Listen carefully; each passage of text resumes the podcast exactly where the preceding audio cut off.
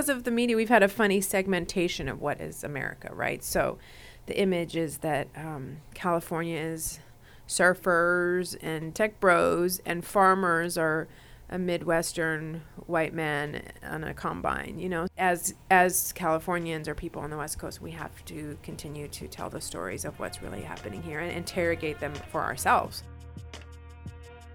I'm Ildi Carlisle Cummins, and this is CalAg Roots podcast number 11. CalAg Roots unearths histories of important moments in California farming, and we've been doing a lot of digging this spring, which means our podcast feed has been a little quiet. But I promise you, we have some really interesting things in the works that have been stretching my thinking. I've been digging into topics like the pivotal moment in the history of the food movement when the term organic was first federally defined. It turns out there was some really intense debate where alternative food movement values were questioned and tested.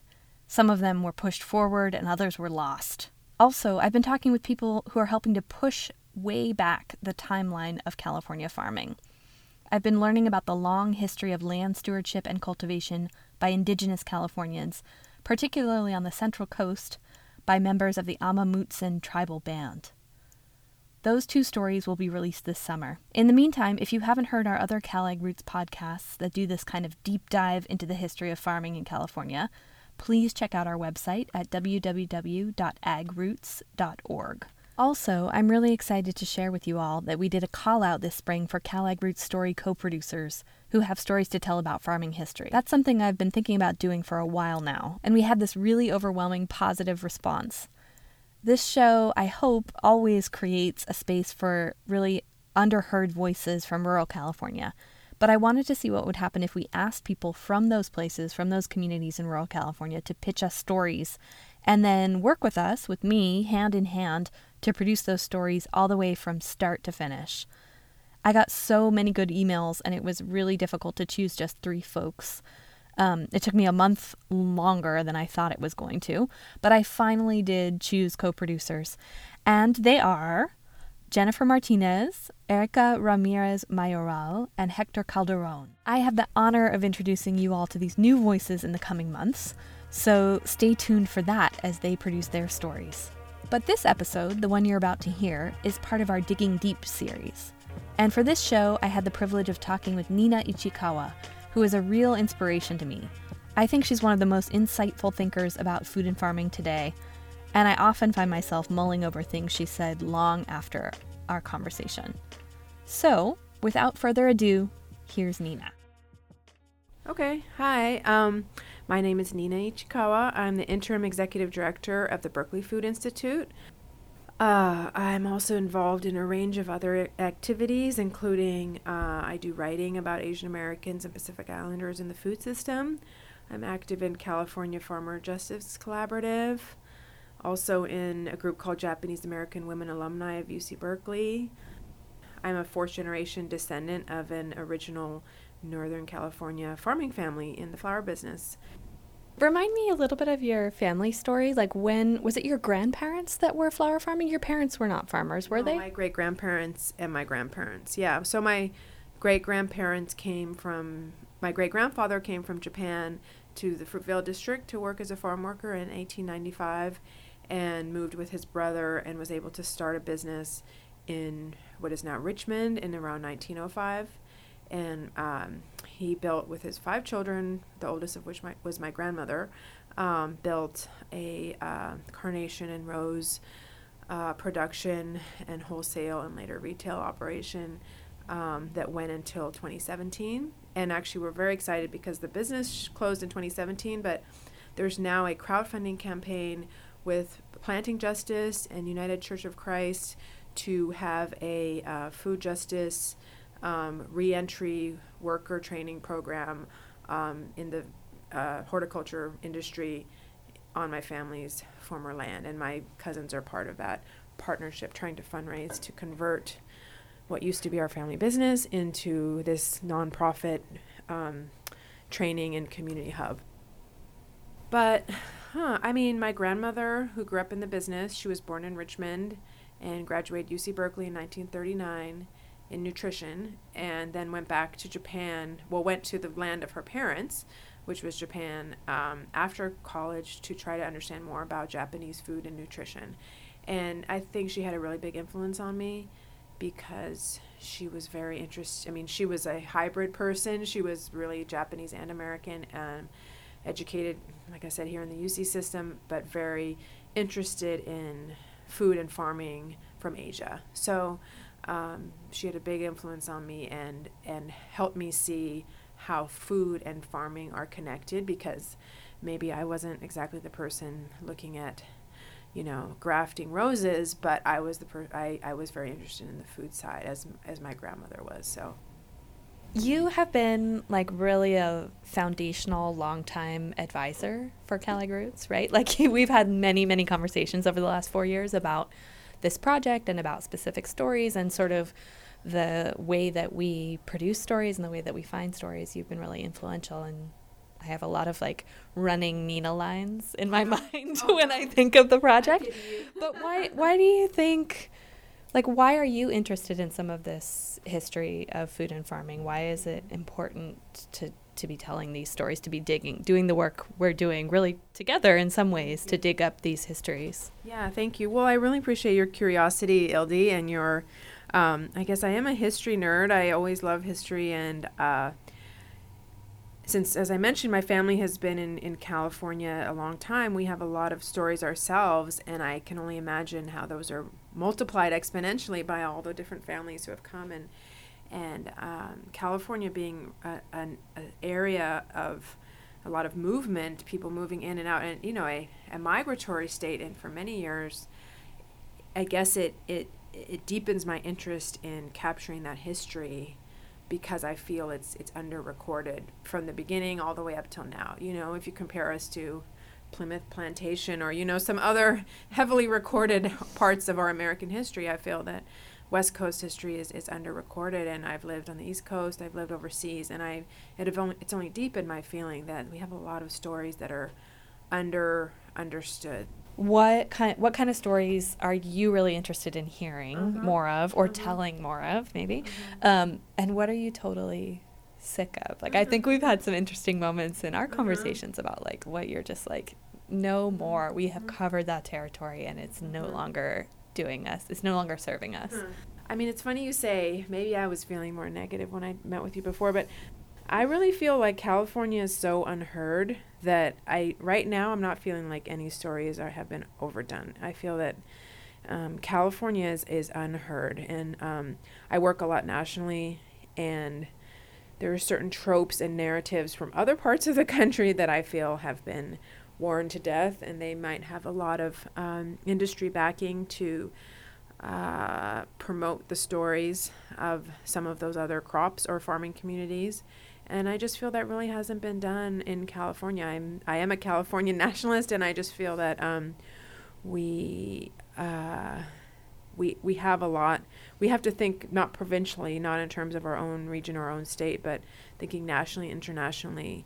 Um, the legacy of of the, our bioregion expanding to the Pacific Rim, expanding to the Southwest. You know, if you think of it as an L from Washington State, you know, all, well, really down the whole Pacific Rim, Alaska, all the way down to Baja, and then, you know, reaching over into the Southwest and Hawaii as well. If, if, if you kind of put that together vaguely in your mind as, as the natural environment that where we share geologic plates with, um, I think people really don't understand enough about what's happening with the earth here and what's happening with farming. So I have a lot to learn myself. You know, in some ways, California looms so large in the national imagination, right? Mm-hmm. Like it it was mm-hmm. I mean, through sort of western settlement and conquest like this mm-hmm. the holy land really like manifest destiny the mm-hmm. golden mm-hmm. edge of the continent yeah. it, it, occupied so much space in kind of national thinking and mm-hmm. then with the development of Hollywood and the media industry mm-hmm. in California. Like there, a lot of images of the U.S. Mm-hmm. come from California. Yeah, sure. So is it rural California that's unrepresented in the kind of public imagination? Like what? Yes. How do we hold those two things Absolutely. at the same time? Yeah. Because of the media, we've had a funny segmentation of what is America, right? So, the image is that um, California is surfers and tech bros, and farmers are a Midwestern white man on a combine, you know. As as Californians or people on the West Coast, we have to continue to tell the stories of what's really happening here and interrogate them for ourselves, and and and not be, not uh, sort of blindly consume media images of our own next door neighbors. That would be a shame because we're we're living here and and um, yeah. So I think, you know, um, you're right. Hollywood and Silicon Valley and other industries have a powerful role in shaping media, but in a way that's always left out rural and, and farming communities. Mm-hmm. And it sounds like maybe you're saying that the reality of what has happened in California farming yeah. history since its beginning, mm-hmm. it has maybe some potential to kind of bust this old McDonald myth, right? Like even when you look at farming marketing and packaging there's like the little red barn and the sort of like yeah. the old the old mcdonald myth is looms looms really large right like that's part yeah. of what we think of when, in this country when we think of farming and yeah. maybe one of the things we can do by upholding california true california histories is to show like the whole range of other kinds of models and people that have been like actually never, farming. Yeah. yeah, I mean, if we're talking about me, I've never seen a dramatic movie about the mis- Spanish mission system. I've never seen a dramatic movie, you know, about um, Ohlone farming here in the Bay Area, or about, you know, I've never seen a comedy movie about you know, Chinese American chrysanthemum growers. I mean, there's just so that's why the thought of movies. I, I sort of, I mean, I've worked in independent media a lot myself, and independent media is about, I guess, in a way, not waiting for mainstream media to figure it out, and you just make it yourself. So let's talk. Um, let's maybe we can go back to that other question then about like why understanding what's happened in this state could prepare us for things like the yeah. farming we're going to need in the future Absolutely. facing climate change. Absolutely. Well, for the f- um, on the first part of that is we should not repeat history. I mean, we I would hope that our work is iterative, and there has been tremendous innovation already in the tw- just let's say just in the 20th century that I know more about. That I'm sure before there was even more innovation in terms of seed varieties, uh, research into different crops. Um, you know, borrowing from crops in other hot regions of the world. So uh, that have come either through uh, either um, professional university researchers or through so-called uneducated farmers doing it themselves. Either way, there's been a lot of that innovation already. So I think first under, we have to understand what's been done before we have the bright idea that we will start it from scratch, which seems like a big waste. Uh, also, politically, you know, we are in a political environment in California that uh, believes, that understands the science of climate change and has made policy um, responses to it. So that means that there's nothing holding us back from researching, acting, and changing immediately. Uh, unlike some other parts of the country that you know may have more political barriers. So, I think we have, you know, there's a more open door to uh, work on it. Mm-hmm. Yeah, and we have such great talent, folks looking at water, seeds, soils, labor, um, you know, so many parts of our changing climate. So, and, you know, again, back to immigrants, we have people coming here who are from, many are even climate refugees or people who are, haven't I- experienced the impacts of climate in where they come from, whether it be you know Southeast Asia, um, the Pacific Islands, other places. So, uh, if we are wise, we will listen to them as you know uh, people that can warn us about what we may need to get ready for. California agriculture would not be the same without the very advanced agricultural knowledge of people mainly from Mexico also Central America, but you know Central America more recently, but the deep, you know, the deep complexity of agriculture for millennia in what is now called Mexico has absolutely influenced our agriculture and I appreciate that you've started to dig into that and there's still so much we have to know about that. Uh, again, undertold, um, you know, and, and this is every single part of agriculture you know, from from uh, seed breeding all the way to uh, you know cooking and everything in between. So uh, yeah, yeah, innovation uh, sometimes costs a lot of money, and sometimes it it it come it just can come with a lot of cultural, historical, and hands-on knowledge. Mm-hmm, mm-hmm. I totally agree. One of the um, sort of deeper dive history stories I'm mm-hmm. working on right now is kind of um, in the vein of Kat An- the Kat Anderson book "Tending the Wild." Oh, Do you oh, know that? Yeah. Oh, it's it's really great. It's a thick. It's a tome, but um, it it kind of pushes back the timeline on and gets into the Native um, American histories uh, related to cultivating the landscape here, right? Like, not, n- according to sort of our current definition of farming, mm-hmm. agriculture, Native Californians were not farming. They Kat Anderson um, mm-hmm. calls this term. She sort of terms it proto agriculture, but they were doing incredible were they cultivation. they were cultivating wild plants, right? And they were using fire to manage landscapes, uh-huh. as well uh-huh. as a whole range of other stewardship practices uh-huh. that increased the production of berries, increased uh-huh. the production of oaks and acorns and other kinds of grass seeds and stuff. Uh-huh. And so, yeah, they uh-huh. while they weren't I guess some some people say in desert areas they were actually like physically planting seeds and and irrigating and mm-hmm. growing crops, but they were definitely cultivating, tending, uh-huh. stewarding. You know, I, I I'm interested to like sort of push on that and see if anyone's willing to say that was farming.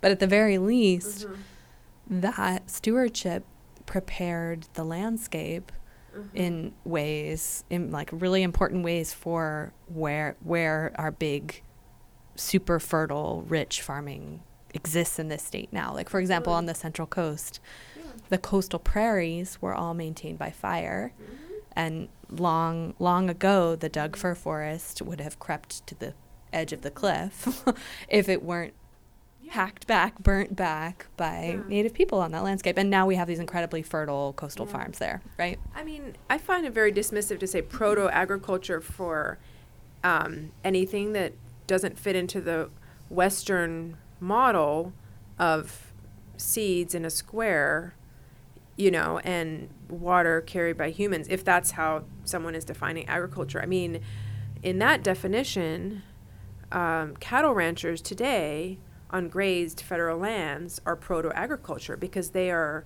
um, they are turning wild plants into protein so, and I don't think anyone would say that they're not part of Amer- American agriculture. So, I think it's a false division between so-called wild and cultivated. It puts a uh, it gives ourselves a lot of credit, doesn't it? When actually we're constantly in an interplay between um, an interplay with natural forces that we are either helping or hurting or ignoring or it's ignoring us, you know? So mm-hmm Anyway, that's um, great. I haven't gotten anybody to say that on tape yet. Everybody's very like tentative around it, but maybe you'll make it into the story. To me, it's just there's it's a it's a big gray area. I, I don't see a real harsh, clear line. I mean, we all eat wild foods and we all eat cultivated foods. If you eat fish, you're eating wild foods, and like I said, you know, grazed lands and um, you know, of course, we have a there's a Berkeley open source food project here at Berkeley that's looking at um, a more uh, organized way of um, celebrating what's called edible, you know, edible wild plants. And um, they've also taught me this project on, on how fuzzy the lines are between what we consider a weed and what we consider food and what we consider a pest and what we consider a um, commodity. It's, uh, it's, it's just words. Mm-hmm. Mm-hmm. That's interesting. Yeah, I am right there with you, and I um, and I think that that it'll be really interesting in this story to sort of go way beyond sort of where typical California ag histories start, which is really yeah. like maybe the sort of extensive wheat farming in the state yeah. and then but then really like a boom at the gold rush right but obviously uh-huh. there's like tens of thousands of years of history of people Absolutely. on this landscape eating yeah. eating things and farming is dependent on nature right like that's why it's so hard for a capitalist system to work with it because there are we're always dependent on the sun rising every day in order to like have a farming system. So yeah, it is to a me successful agriculture is people being able to eat, like you said, and ideally people being able to eat what's delicious to them, what's nutritious to them, what's easy to prepare, or they know how to prepare, or they find enjoy. Maybe it's not easy, but that they they you know fits in with their cultural legacy, and that's successful agriculture. You know, and and it shouldn't starve you either financially or nutritionally. You know, so there's a lot of different ways to get there, mm-hmm. mm-hmm. and and and I have still so much to learn about how people were eating here in California, um, you know, thousands of years ago. Mm-hmm. But mm-hmm. you know, some research has shown that um, they were eating pretty well. Mm-hmm. mm-hmm. Yeah, so. it was pretty bountiful landscape, I yeah. think. Like words are just words, and that has implications on our, the way we interact with ecology, the way we have farming systems, but it also has cultural, social implications. Well, our use of words indicates our beliefs. Uh, in, in, the same way that exactly words are used to exclude people and to draw limits around people, um, in the same way that that happens, and it's all subjective and it changes with time.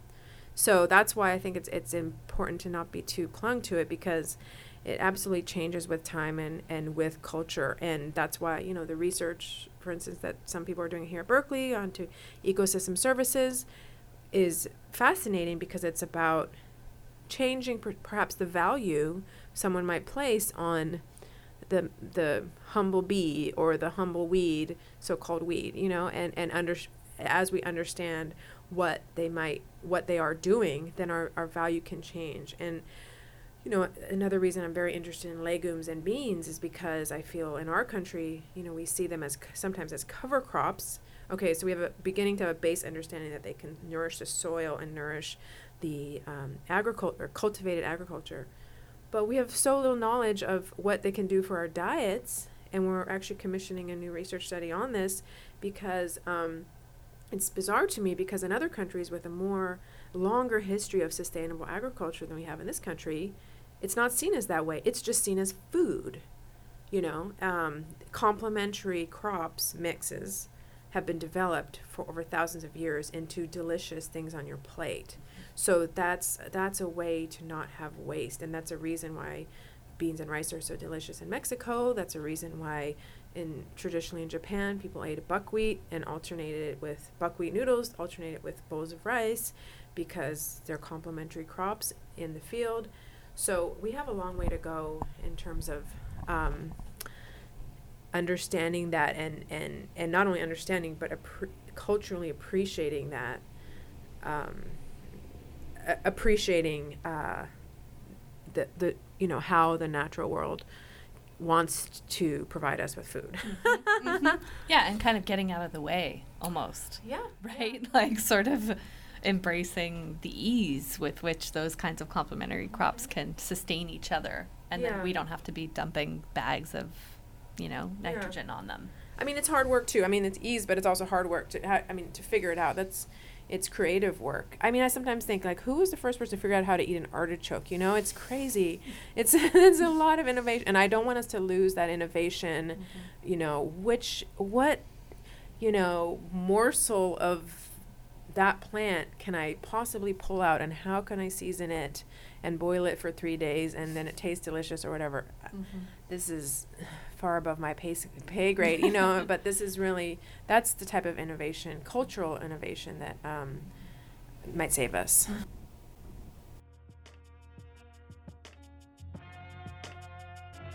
Thanks for listening to the CalAg Roots podcast. If you liked what you heard, you can check out our other stories at www.agroots.org. And you can find us on Apple Podcasts and Stitcher. Please subscribe there and leave us a review so others can find us too. This story was produced by the California Institute for Rural Studies, and I'm Ildi Carlisle Cummins, director of the CalAg Roots Project. Special thanks, of course, to Nina Ichikawa for sitting down with me. CalAg Roots theme music is by Nangdo, and a huge thanks to CalAg Roots funders, including the 11th Hour Project. We couldn't do this work without you.